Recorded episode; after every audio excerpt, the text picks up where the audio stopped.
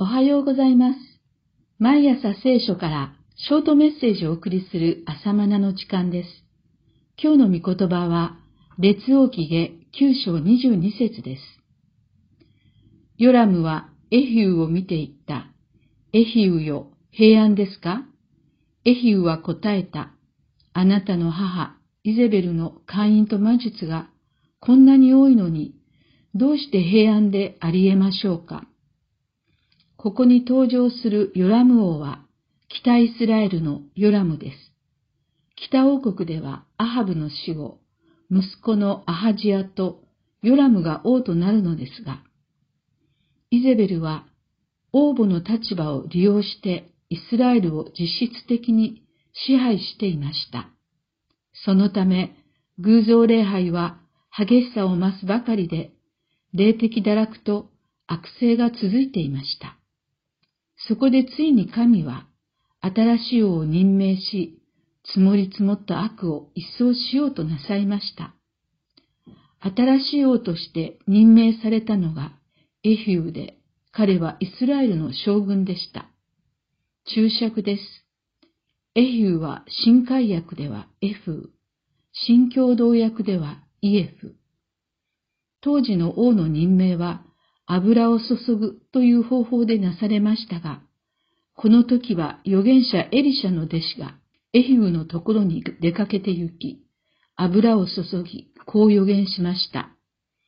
私はあなたに油を注いで、主の民イスラエルの王とする。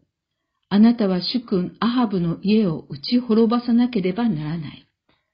それによって私は私のしもべである預言者たちの血と主のすべてのしもべたちの血をイゼベルに報いる。九章、六から七節。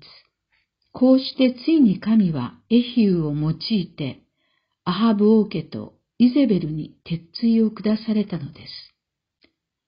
神は罪と悪を放置なさっているかのように思える時があります。決してそのようなことはありません。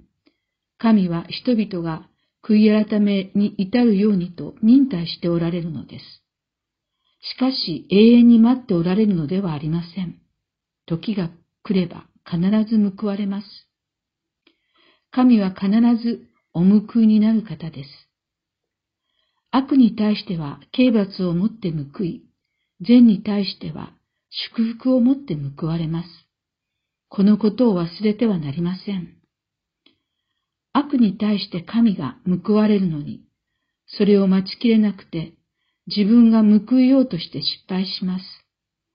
他者を裁いたり復讐して、神の領域を犯してしまいます。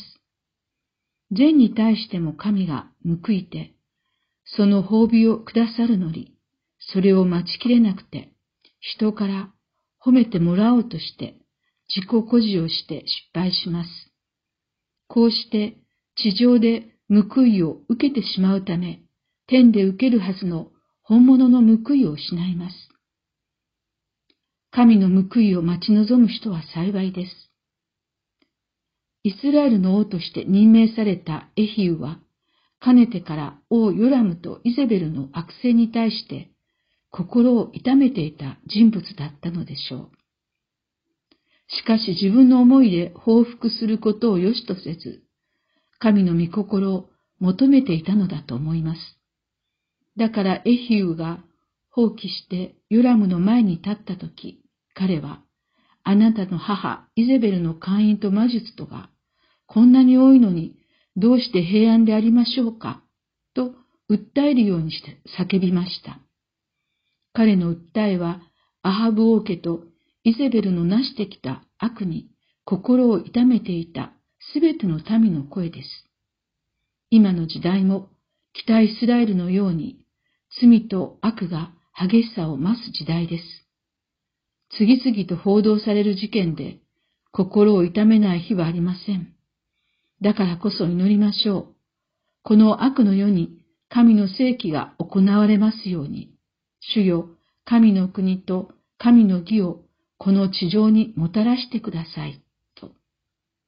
主イエスは正しい裁きがなされるように祈り求めよと教えられました。そしてこう言われました。まして神は日夜叫び求める先民のために、正しい裁きをしてくださらずに、長い間そのままにして置かれることがあろうか。ルカ18章7節今日はこれで以上です。それではまた明日お会いいたしましょう。